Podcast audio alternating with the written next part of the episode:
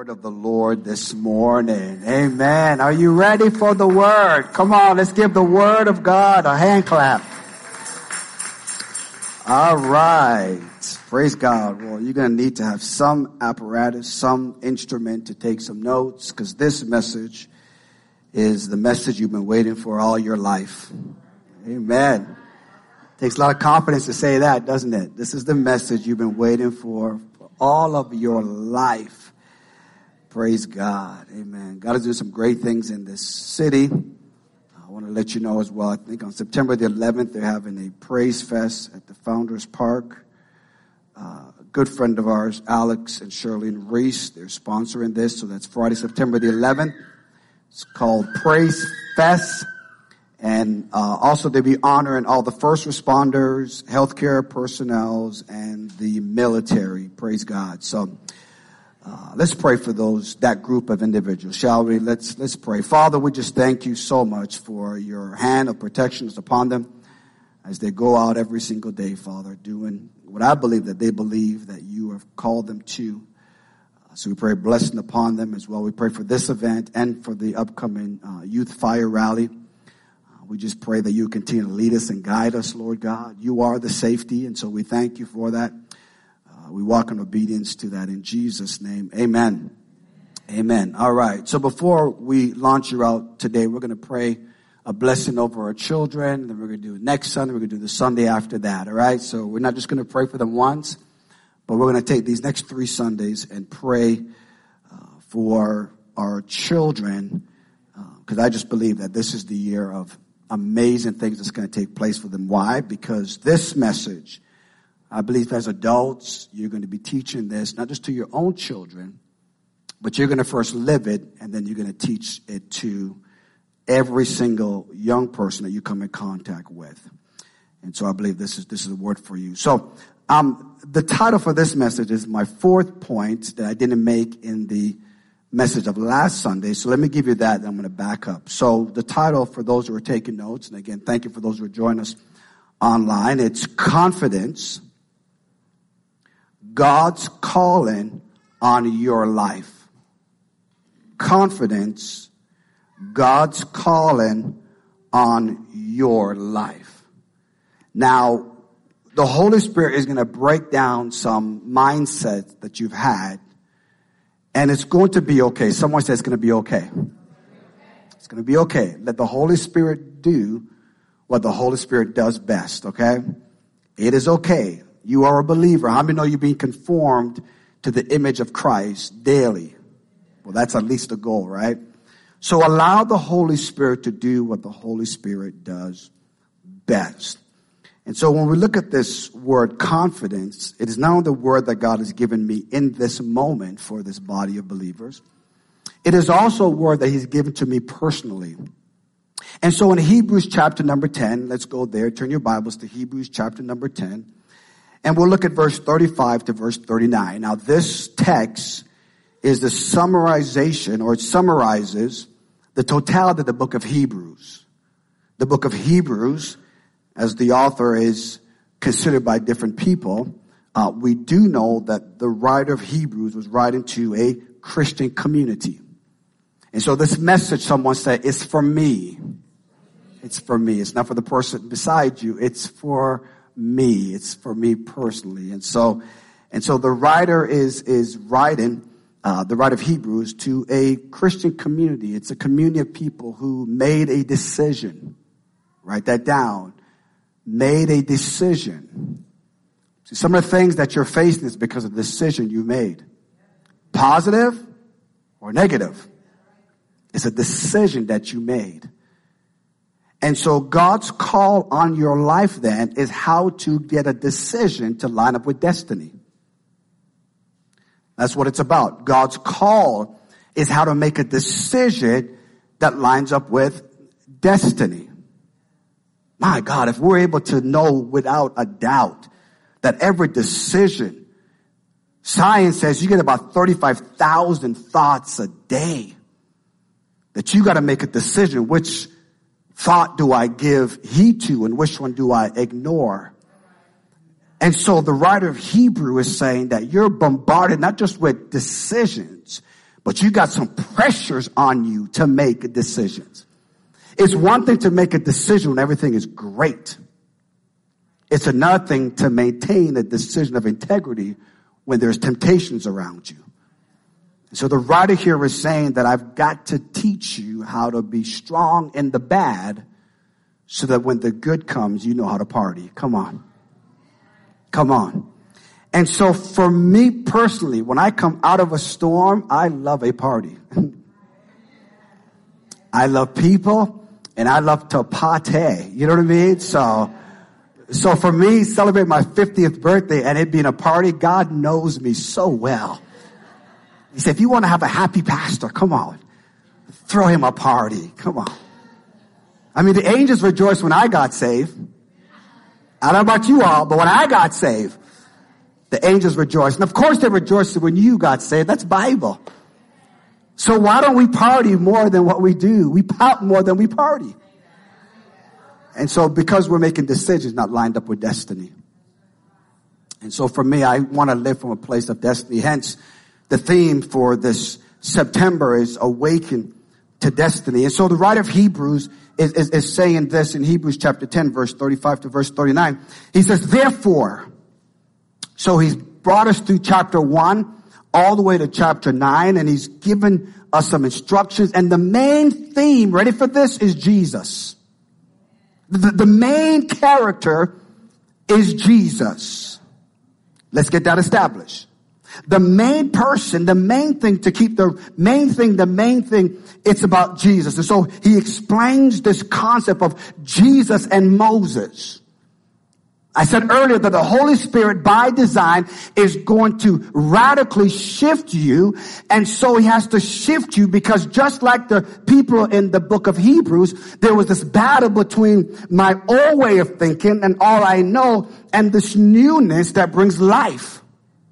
One is the letter that kills, but at least I know the pain. Now you want me to step into this new arena with seeing the invisible. At least over here I can see with my natural eyes what's going on to make decisions. But now you are challenging me to look over here to make decisions with the invisible. Therefore, he then states, he said, after everything I've taught you, after everything you've gone through, TGP, after everything that's happened to you, he says, therefore, do not throw away your confidence. Why? Which has a great reward. Oh man, it's like when you find something and you return it, they give you a reward. That's awesome, but this reward is, and not only does it speak of reward in heaven, there's also some earthly rewards as well. And then he gives a reason for why we exist. He gives a reason for why we shouldn't waste a crisis. Write that down. Someone said that you should never waste a crisis. There's an author, his name is Keith Johnson, and he has a book. I love the title of it. And it says, what we call a crisis, God calls a classroom. I said, ooh, that's good. That's good. That's good. That's good. And so when we're facing, whether it's a financial crisis, an identity crisis, a health crisis, whatever that crisis is, he says the reason why you shouldn't throw away your confidence is because you have need of endurance. Here is why. So that when you've done the will of God is when decision lines up with destiny. Now we can break that down and talk about the sovereignty of God and the permissive will and the will, God's perfect will. We can break it down if we want to go deeper in that, but at its surface level, at the level of which you and I at least needs to grasp, it's this, is my decision lines up with destiny. So when it comes to finance, when I make this purchase, does it line up with destiny? Are you following me so far? Are you tracking with me? Because he's saying in order to do that, you need endurance. You need to be in shape spiritually so that when you've done what? The will of God, you may receive what is promised. So we have a double connection here. Not only if I don't throw in my confidence, I get a reward. God is saying, I'm not finished yet. You see, you have to understand that when you got saved, that was just the first door.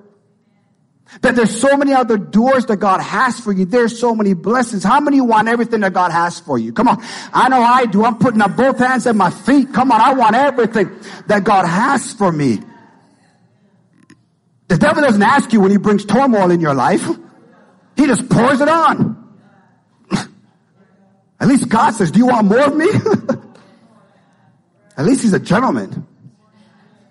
Come on. The devil's so rude. Just come and invade your space. Just take over your mind. Didn't even ask you if you want peace in your mind. He just takes it over and brings chaos and crisis. At least the Lord says, do you want peace? Do you want joy? Do you want abundance? And so he says, when you've done the will of God, that is the crucial thing right there. That is the major thing. If there's one thing that every counselor situation, every coach's situation, if there's one thing in your life and in my life, when it comes to who you marry, when it comes to who you date, when it comes to where you buy a house, where it comes to everything, it all boils down, am I right, to the will of God. So this morning, you're going to be able to say with confidence, every decision that I make lines me up with destiny. Pastor, but you don't know my life. I don't know your life, but I know the one who gives life. I know the one who gives life, and I know the one who gives life wants to make sure that every decision you make lines up with destiny. And that's why parenting a child is so important, because what we're saying and what we're pleading with them and what we're begging them to say is, please make decisions that lines you up with destiny. God, as a nation, we got to be careful because we got to make decisions. Come on. That lines up with destiny. Let me throw this out and get out of the way. Come on. You know what I mean? Every election is about that. I'll throw it out, then I'll leave it. So we've got to line up with destiny. So every decision we make must line up with destiny. Why? Because what we're seeking is not a party. We're seeking the will of God for this nation. Can I get somebody to say, yes, preach, Pastor, or preach? So therefore, it's the will of God, because we want to receive what is promised. What is promised. And now he says this. Why the urgency of it? I can just stay on this verse right here. My God, this thing is so potent. For yet a little while, and the coming one will come and will not delay. So what he's saying is this. The one who has the invisible one that we talked about. Jesus, the one that you didn't have the privilege, didn't have the honor of seeing. This Jesus who's still alive. The one in Luke who says, why stare ye up in the gates, looking up in the clouds? He says, this same Jesus. Not some manufactured one. Come on, the same Jesus. Come on. The same Jesus. He's coming back again. So though there is a delay, it's not a denial of your destiny. He says the reason why there's a delay, are you ready for this? Is so that God, who is so rich in mercy, it is not his will that any should perish, but all should come unto repentance. So his delay is giving people opportunity to make decisions that lines up with destiny. Come on, someone's got to give God a praise break. Because before you knew Jesus, if you would have came back when you were out of alignment, you would have been going to hell. But thank God, he delayed so you and I can make a decision that lines up with destiny. That's why I don't got a major band for me to praise God. I don't need nobody else when I think of the goodness of Jesus and all he's done. I wish I had a church this morning who made a decision to line up with destiny. My God, I got to praise him here. He delayed it. Come on. Even though John says, even so, come Lord Jesus. Says, no, you're selfish. Pray that people will come to know me as Lord and Savior. We got children who need to know the Lord God Almighty. Come on. I know it looks dark out there, but my daughter, my son needs to see the light. Yet a little while and the coming one will come and will not delay. He won't delay. He won't delay. No, he's coming. He's coming. We got to go to all the nations and preach this gospel. Come on. We know we got to preach to people who made bad decisions to let them know it is not over. He's still delaying. Come on, because it is not his will. Are you hearing me now? It is not God's will. I don't know God's will. Now you do. It is not God's will that any should perish, but all should come to repentance. Come back to destiny. Come back to the garden where we used to commune together. Come back to the place where you and I used to talk and have connection. Thank God. But he won't delay forever. He is coming. The signs are evident. Trust me. This is just birth pains. That's all this is. If it was a judgment of God, trust me, y'all be a lot more terrified. Can I preach this thing? So when the world is shaking, you ought to not be shaking because you're saying, this is it. You ain't seen nothing yet. If you think this is messing up and disrupting your life, oh my goodness, be Pharaoh when he came down to Egypt. Come on, somebody. And he said the Nile would turn into blood and come on, and all the locusts and all those different things that were taking place. This is nothing compared to what happened in the Bible. But there is a judgment coming. And he says that I am coming back. And I came first as a gentle savior, riding on a colt that's never been ridden before. I came as a gentle king, but I'm coming back with a sword next time. I'm coming back to bring judgment. Because one thing about God is this. He knows what he's doing. He knows what he's doing. And in verse 38, he singles out now and he says, okay, here's the deal. Here are the people who are making decisions who line up with destiny. And he said, but my righteous one shall live how? By faith.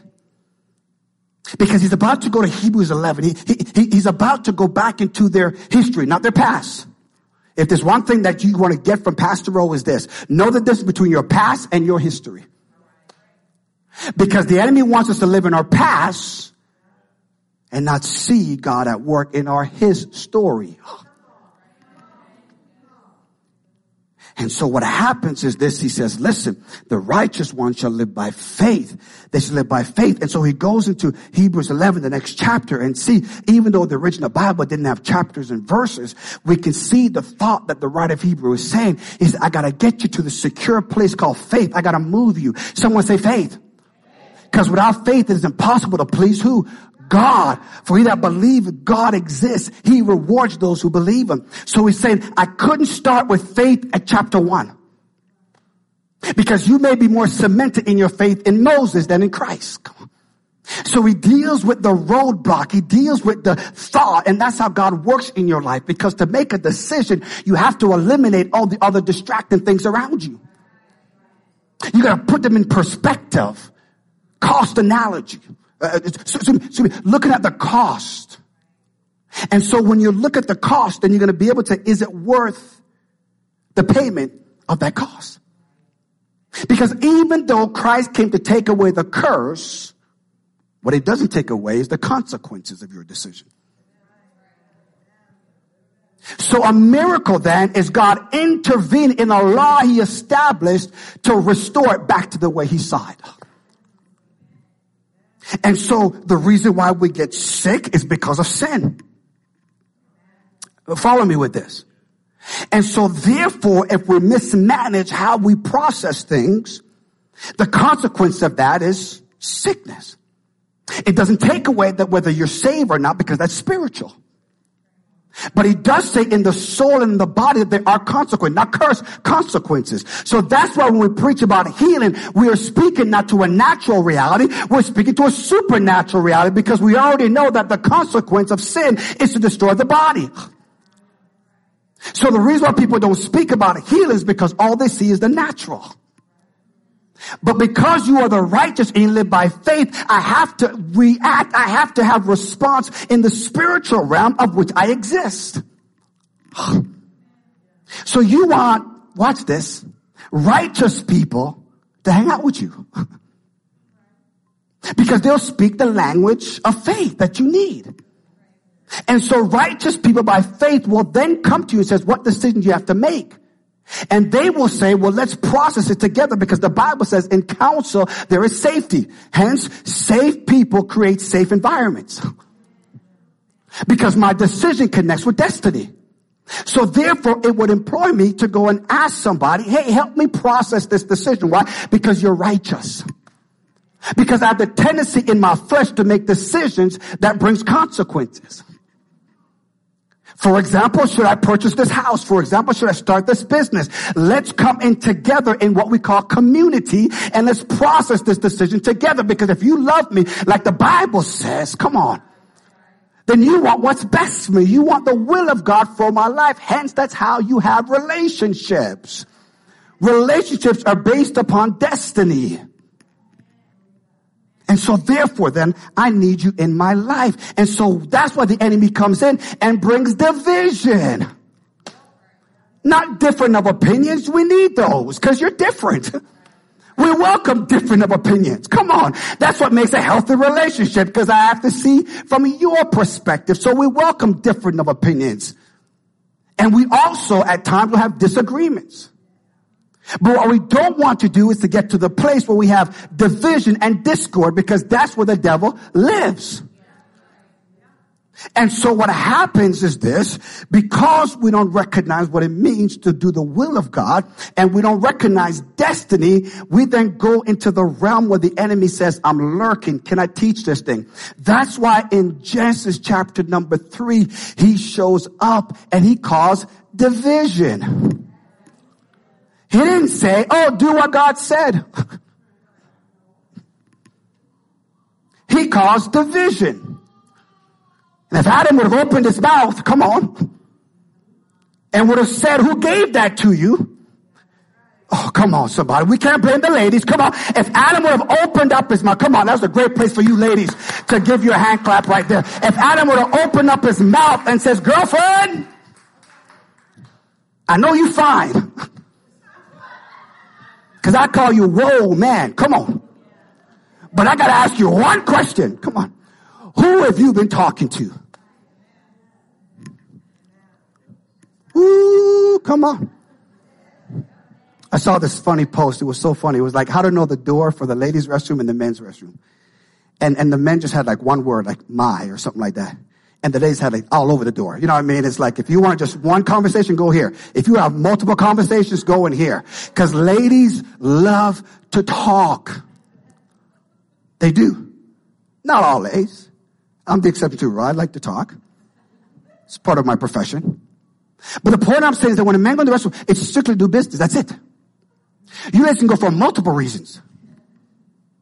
And so here it is now that the best way, listen to me, this is free advice, ladies. This is free advice. Listen, before I knew Jesus, let me preface it that. This is before I knew Jesus. I'm going to take a drink of water because I'm about to say something that.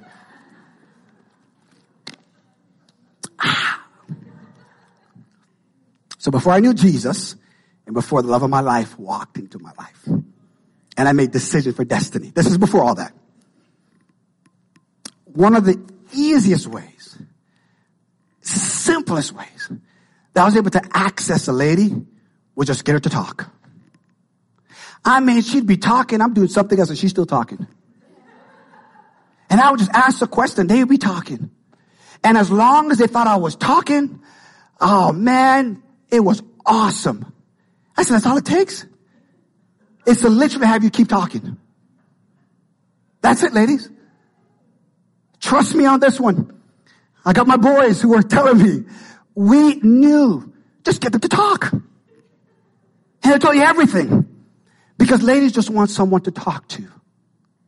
And so the enemy goes after the lady because he knows, if I get her to just talk.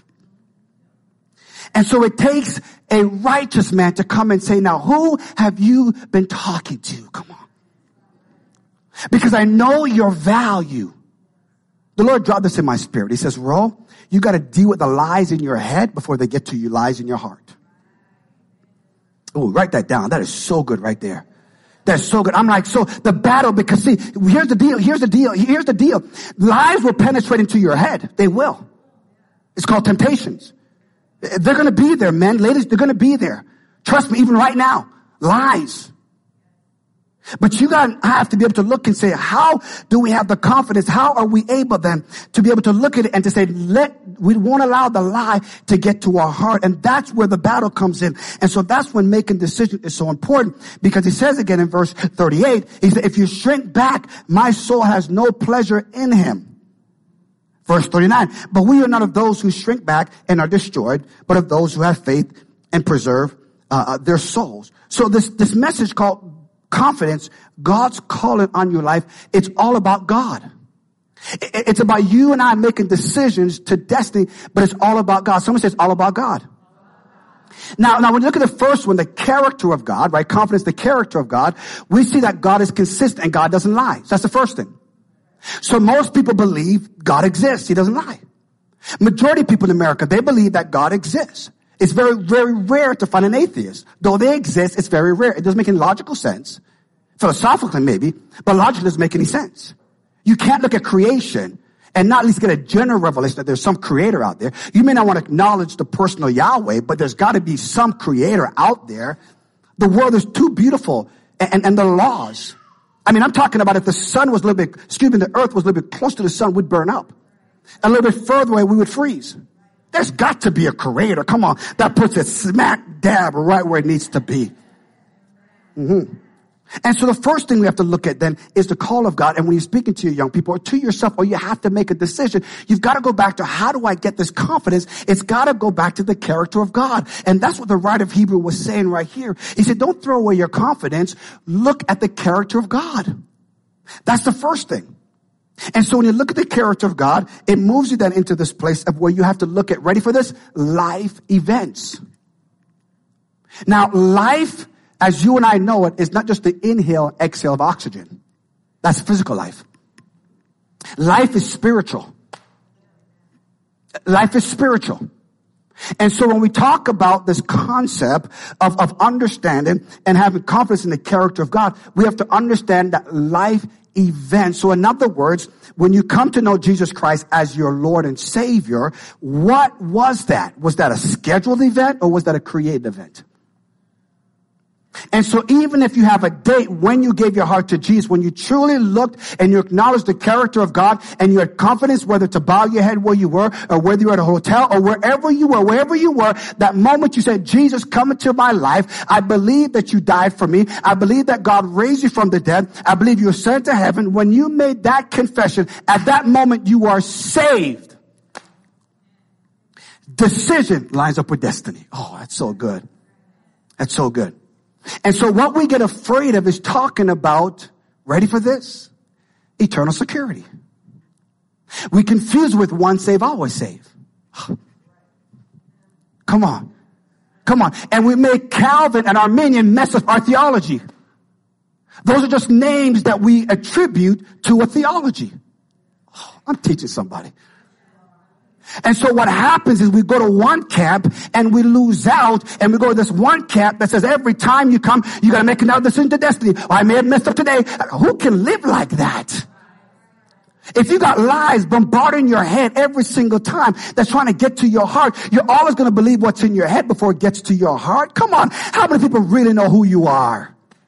Very few people. Even married people, they don't really know who you are. Because to give the issues of the heart requires vulnerability. And forget that, because life's events have caused my heart to be callous. And so you can have a scheduled anniversary, but totally miss the creative event of marriage. But in salvation, you get both. Good God Almighty. In the character of God, He gives you both a scheduled event that you can remember to give Him praise, and He gives you, come on, a creative event that's beyond your ability to comprehend His love. So you will never run out of the love of God if you see it was a created event. But you praise Him in the scheduled event, wherever you are. And so because of that, now you look at the character of God. And so therefore, when a lie comes into my being, what I do is I push it out by saying the character of God is more valuable. And so confidence is built this way. Confidence, ready for this? Write this down. Confidence is received. Confidence is received because you know the character of God. So good. So good. So people get all messed up with this once and always. And so the other side is this, I can live anywhere I want to because I know I got my fire insurance. The devil is a liar. So you got one side who's terrified of making a decision, and you got another one who don't make decisions because it's over. And the enemy goes, I love it. I've got them so confused because they don't know God's calling on their life. And it happens because we don't know the character of God. Listen, the gospel is good news. The only reason why it's offensive to your flesh, not your faith. The gospel's only offensive to your flesh. We don't like you anyways. Listen, your flesh doesn't want to die. I promise you, don't do this. Just an illustration. But if you go up on a building, a 10-story building, and you jump, your body is going to be doing this. Why are you killing me? Because it doesn't want to die. And so when we look at the scriptures and we recognize that when the gospel comes in, it's offensive because it's a sword. Come on, young people. And it's cutting away all those things in your life. It's cutting away those things that happen in your life. It's cutting away the lies that you believe, whether for popularity or for power. It's cutting away. And so the more you read the word of God, the more he cuts away. That's why when you read your Bible, you fall asleep. That's why you don't want to do spiritual stuff. Why? Because it's easier to appeal to the flesh than the spirit. Because the lies in our heads keep us away. And so when we take a look at this, it's the character of God. And so what happens is when I first got saved, I saw people every second coming to the altar. And it wasn't because they wanted to be transformed. They weren't sure. They had no assurance. And then I had other people who I met from the other camp, and they'd be living like they were from hell. Come on. Because they had their fire insurance on. I checked out the box. And neither one of these camps is where we're supposed to land. And so the writer of Hebrews says, you can't live in either one of these because neither one of those have life. And so it says the life event is this, is that the day that you gave your heart to Christ, here's what the Bible says. He was slain from the foundation of the earth. That's why it's a creative event that you embrace now at a scheduled time. And that's why if you want to know how to keep your life safe and how to live righteous, you live balanced. Come on, you live biblically balanced. You recognize that I made a decision at this particular date, but it was already done for me back at this date. So I don't want to lose the will of God for my life. So I stay right here, biblically foundational and balanced in faith. And that makes you attractive. Come on. That makes you someone great to marry. Come on. That makes someone great to be in business with. It makes you great to change this world. It makes it amazing as a parent is when you can be biblically balanced, because when life hits you, come on, when the enemy brings chaos, you are not shaken, come on, and you are not moved when you can be consistent. You can be consistent. So one of the things that I enjoyed about reading every letter that was written to me, Megan said there was a consistency there. You love God. And I said, yeah, baby, that's all I know. That's all I know. When I tell you about my dad, it's not because I'm a victim. I'm telling you because it's victory. I don't tell you the story because I'm a victim. No, I tell you the story because the devil will bring it up in my head every now and then. When you don't know, when you're talking to me, the devil is putting lies in my head. Come on. So I've got to remind the devil, I'm not a victim anymore. I'm a victor. And though I got scars to prove it, my scars are marks of victory. Come on, somebody. You can't see it, but right here, there's a scar. I was run up and down. So this hand, I was run up and down. Wrong hand, I was on this hand. And I would run up and down these steps, and my mom says, you better stop doing that because you're going to fall. And I'm like, you don't know what you're talking about. I'm an athlete. Drop the step. I'd run back down the step again. I don't know if it was prophecy she did or something, but I tripped and I fell down. And it healed, praise God. But I'll never forget. And now I walk up the steps. Come on, somebody.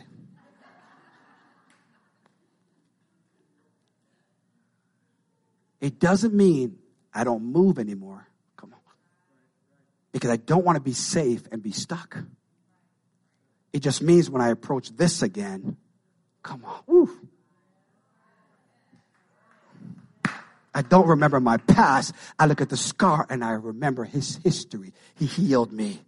So now I go up like this as a victor. Come on, somebody. Come on, we got scars. We do. But don't let the enemy cause those scars to keep you trapped. And so the character of God, and we looked at that. Then we looked at the highs and lows of life. And the highs and the lows of life, it moves from those life events now to life experiences. This is how life works. It's like this. It goes up and it goes down. There's hills and then there's valleys. There's mountains and there's peaks. That's how life is. Life treats you like this. And so you need to have something consistent. And so confidence in the highs and lows of life is because of life experiences. Now, this is where most people are. And I'm going to switch. This is where most of us land. This is what fills majority of churches. Right here. This is where we are right now in 2020. It's right here. Is our confidence, ready for this, it's at work to fill your life. That's where we are. The Holy Spirit now is at work to fill your life. Because here's the deal. Because the majority of individuals were either empty or were making excuses. So how do I make a decision to destiny when I'm empty? You can't. I can't give you anymore. I'm depleted. You can't ask that of me. So if God comes down and says, hey, I want you to do this. God, don't you know I'm empty? I'm empty because I spent my time dealing with these things. And this is where Moses was, because remember, they had to break down and had to let them know, listen, Moses was great, but there's someone better. And Moses now gets to this place. Watch this now. Look at the life of Moses. Moses had an emotional up and down. Come on. Moses' life, he was saying, God, what are you doing? He's born, then he's hidden. And then he's released again. And then he's this again. And then Pharaoh raises him. Then Pharaoh's daughter raises him. And then this happens. Then that happened. Moses like, I'm done. I'm empty, and I'm going to make excuses. And the Holy Spirit says, I'm still working on you, Moses. Oh, God. The Holy Spirit says, I'm still working on you, Moses. And it's at this point now, ready for this? This is where we are. It's our emotional life. Our emotions are the culprit. Come on. And so it depends on what mood I'm in that day, whether I'll line up with decisions. And so if you make a decision when you're hungry, you're angry. Come on. And it's interesting because in marketing, what they do is this. And they tell you, never go shopping when you're hungry, because then you buy up all the stuff you don't need. You're hungry. It's natural. Feed me. But we're saving. No, I'm hungry now. And so what happens is we can't make decisions when we're empty or when we have excuses. And so when we make excuses, we settle. Come on. And when we are empty, we starve. What am I talking about, preacher? I'm talking about this. It's about the will of God. It's about the will of God. And so let me get to my point, and this is the last one. This is it right here. And we got full circle. We came full circle. So God's calling for your life. And there are five things, right? Now, here are five things that happen when you're ready for this, encounter life. Here are the five things. I'm going to let you go after this.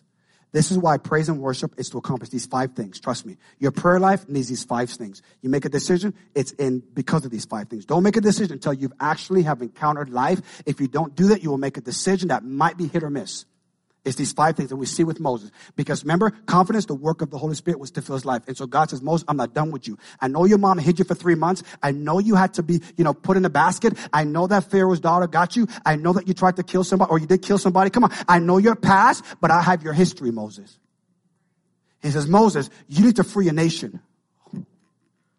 And God is saying, I don't change my mind. From the moment I told your parents, this is what I have for you, Moses, I'm not changing my mind. You can run, you can hide, but you can't get away from God's calling on your life. It's not your calling, it's God's calling on your life. It's not your career, it's God's calling on your life. It's when God says, I have absolutely arrested you, that you belong to me. The devil don't want you, hell can't have you. Come on, somebody. And you're miserable, and it's the worst thing to marry a Jonah. It's the worst thing to be on a ship with a Jonah. You're wondering why we're losing cargo, because somebody's not lined up with the will of God. Someone's running from God, and God says, I'm too committed. I'm married to the backslider, the Bible says. And I'm coming after you. You don't know the story, how your parents pushed you out, and you think that you have the ability to make decisions that can mess against my will. The Bible says the calling and the gifts of God are irrevocable. I don't care what it looks like. There are people with faith. He can bring it to pass in your life. Here are the five things. The first thing we see in the life of Moses, this is in Exodus 3 and 4, the first thing we see is God's presence. The first thing is always God's presence. Why is it hard to pray? You're praying without God's presence. Why is it God's presence? His presence is everywhere. Make sure God's presence is there. It's God's presence. So when we come together to worship, it's not about singing. It's not to see how cute Richie looks. It's not to see how cute Danny looks. It's not to see how cute Cory looks. It's not even to see me do the air drums, come on, and the air guitar. That's not what it is. The whole purpose of coming together is for God's presence to be together because I'm with people. Listen, if you're not going to praise God, I might as well stay home. But if we're going to put gas in our car, if we're going to drive an hour to come here, I might as well give God praise. And I might as well have people that are praising God because you don't know the decisions that I got to make. The devil is telling me to take my life, and I need someone who can praise God with me for God's presence to come up. God's presence. Are you going to make a decision yet? No, not yet. His presence is not here. Okay, let's keep going. No, his presence is not here yet. One second. We got to wait. Let's wait for his presence. Let's wait for his presence. The second thing, ready for this, is God's promise. It's God's promise. And so he said to Moses, he goes, Moses, listen, there's a promise that I gave, not to you, but to your forefathers. There's a promise. Listen, there is something you carry that's not for you. Oh, man, I wish somebody would believe that. There is something that God wants you to do that's not about you. Can we ever get to that place we're not full of ourselves? See, there's a reason to be empty, but not that kind of empty. We call it surrender. We call it hunger. Hunger for things of God. So there's a promise. There's something that you have. Ready for this? There's something that you have that I need. So as a pastor, we know the conditions of our flock. And that's why I love it when I meet with you, because I'm saying, come on, talk to me. Because as you're talking, I'm not just counseling, I'm listening. I'm listening because in the midst of your conversation, in the midst of what you're saying, God is going to reveal a promise. So God's presence, God's promise. Ready for this? God's power. This is where you see the power down. You can't have God's power without God's presence. You'll abuse it. Oh. If you try to have power without presence, you won't know who's in charge. Come on. And so we have people who just look, God, I just want the power. And God said, you don't even know my presence. No, you got to have that. You have to have his presence. This is how it works. So I'm a dad. I step into the room. All three of these show up when Lizzie and Danny sees me. Well, now just Lizzie. And that's to blame. Right? Because we launched her and now she's, biblically, she's gone. Under Blaine's authority. So listen, this is what you carry. So when you step into the room, what? Your presence, your promise, and you have power. Come on. And so your child says, can you help me make this decision, please? Oh, good God Almighty. This is so good. So good, because that's how God treats you. That's how God treats me. And so because we live this way now, we can be of use. We are available because we recognize your destiny is so amazing. And then, ready for this? God's performance. Now God shows off and shows up. And finally, after you have these four, here is where you get to God's purpose. To God's purpose. Now, when you look at this word purpose, not in the New Testament, when you look at the word purpose in the Old Testament, it is an interesting word. The word purpose comes from the word showbread. It actually means that there was an element, there was a table of which you put these bread that was on there, and they actually called it the bread of presence. It's called the bread of presence. Follow my train of thought. So purpose takes you back to his presence. Oh, God. So I started with his presence. And now I make a decision that lines up with destiny wherever I find myself, back in his presence. And so because I'm in his presence, I have confidence to make this decision because it lines up with destiny. So the enemy fights us in every single one of these areas, right here. And we call this life encounter. So, Pastor, you told us all that in the last 46 minutes. What's the big deal? Thank you for asking. This is the big deal. Here is where we are right now. This is why I'm saying this is going to be the greatest message you've ever heard. This is where we are right now. I believe the Holy Spirit has prophetically told me this. He says, Raul, most people are living in the encounter phase, but they've never embraced their life calling. They want the encounter, but they've never embraced life's calling. And so today, you're going to embrace it. Today, you're going to say, I didn't just make a decision. Whatever, when I got saved, I'm going to now embrace God's calling on my life. That's what's missing. Come on. That's what's missing. Listen, deal with the first part. Life's event. Give your heart to Jesus. But I'm looking around here, and if you don't know Jesus Christ, right now is the moment to have that scheduled event match the life event that happened. Excuse me, the creative event that happened in your life. But this song that we sang earlier today, we're going to sing this one again. And so here's the deal. Here is what I'm asking. Here's what I'm begging you. This is where I'm at in my 50th. This is such, I told Meg, I said, babe, this is my first time preaching in my 50s. Come on, somebody. See, how I spent my day was I began the morning and Megan had a gift for me and she gave it to me. It was a bracelet. And I opened it up, and at first I just thought it was just a box. I'm like, oh, this is cute. I'm like, made with love. Okay, you know what I mean? And she goes, open it. There's a message right there. God has given you a box, and you look, and you're like, that's it? Open it. Come on, somebody. Come on. You want to know God's will for your life? Come on, open it. And I opened it up. And there was this bracelet that said, confident. And at that moment, I said, I don't care what the devil tried to tell me yesterday. My woman, come on, told me. My wife told me, you are confident. Yeah, come on, somebody. I said, babe. I start to cry. I said, you've been listening. She goes, yes. You're confident. And I start to cry, Josephine. And I hugged her and I'm crying because I'm like, thank you. And what God was saying, embrace it, Rowan. Oh, come on. In your 40s, you encountered me. In your 30s, you encountered me. You've always wanted to encounter me. But this is your 50s. Embrace the call of God on your life. Ah, God Almighty. Hey. Embrace it. I'm prophesying to somebody right now. Embrace the call of God. Pastor, I'm afraid. I know. But embrace the call of God on your life. So I'm wearing it. And then I said, okay, babe, I'm going to go to the park. Not the forest, the park. I don't do the forest. I'm scared. I do the park.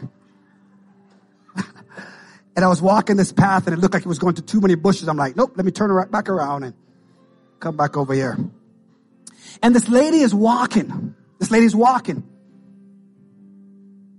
I looked at her and she looked at me. And she said this. You have a nice bald head.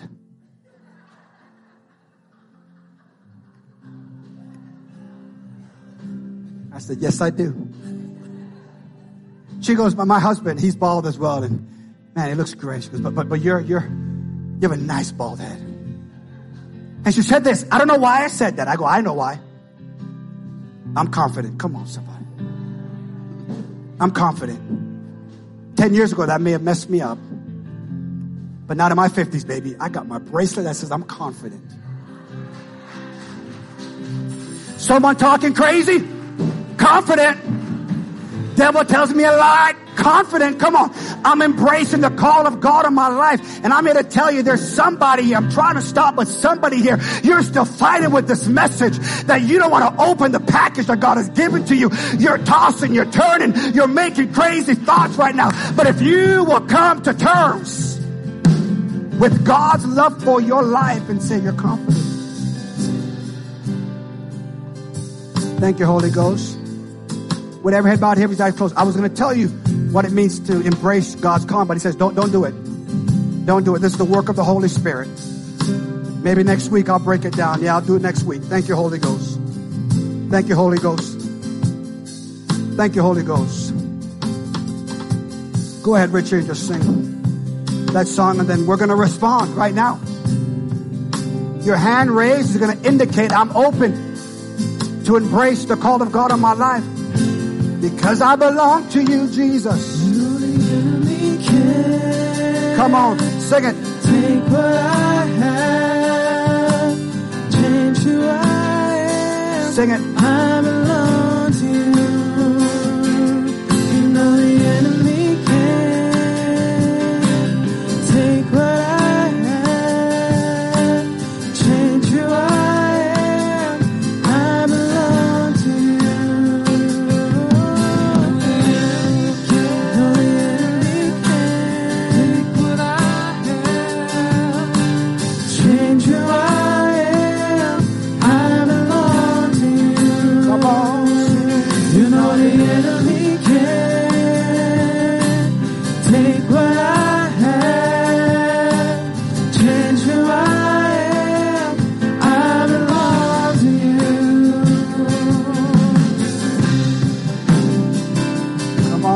Creator is He that's in you. Creator is He. Come on, just 60 more seconds. If you're going to stand to your feet, go ahead. But I'm making decisions for my destiny.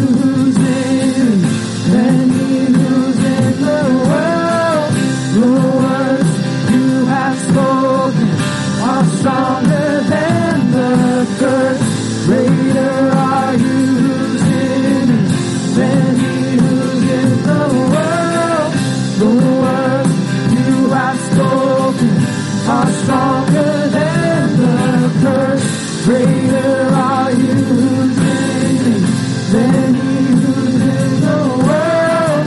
The words you have spoken are stronger than the curse, greater are you who's in us than he who's in the world. The words you have spoken are stronger than the greater are you who's in than he who's in the world.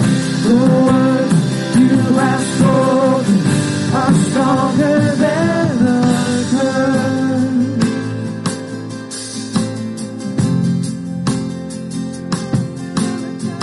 So here's what I'm going to license you to do. I'm going to launch you, excuse me, to do is this.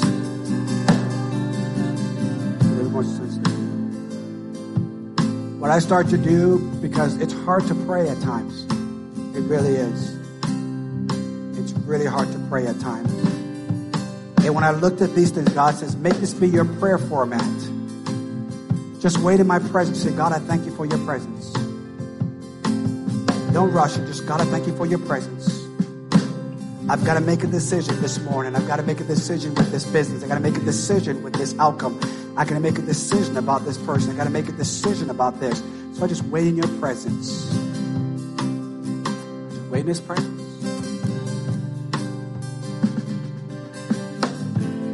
And then just acknowledge his promise. Find a scripture and pray that scripture. Lord, you said all good things will work out for my favor. And you go for his power. Lord, give me the strength to align with what you're doing. God, I'm going to watch you perform. I'm going to watch the Holy Spirit perform. And now I'm with anticipation that God is performing that which He said in my life. And then the purpose of God is revealed to me. This works because it's biblical and because it's balanced faith. This works. So I want to encourage you today in your decisions that line up with destiny to say, I'm confident in God's calling on my life. Let me pray for you. Let me pray with you.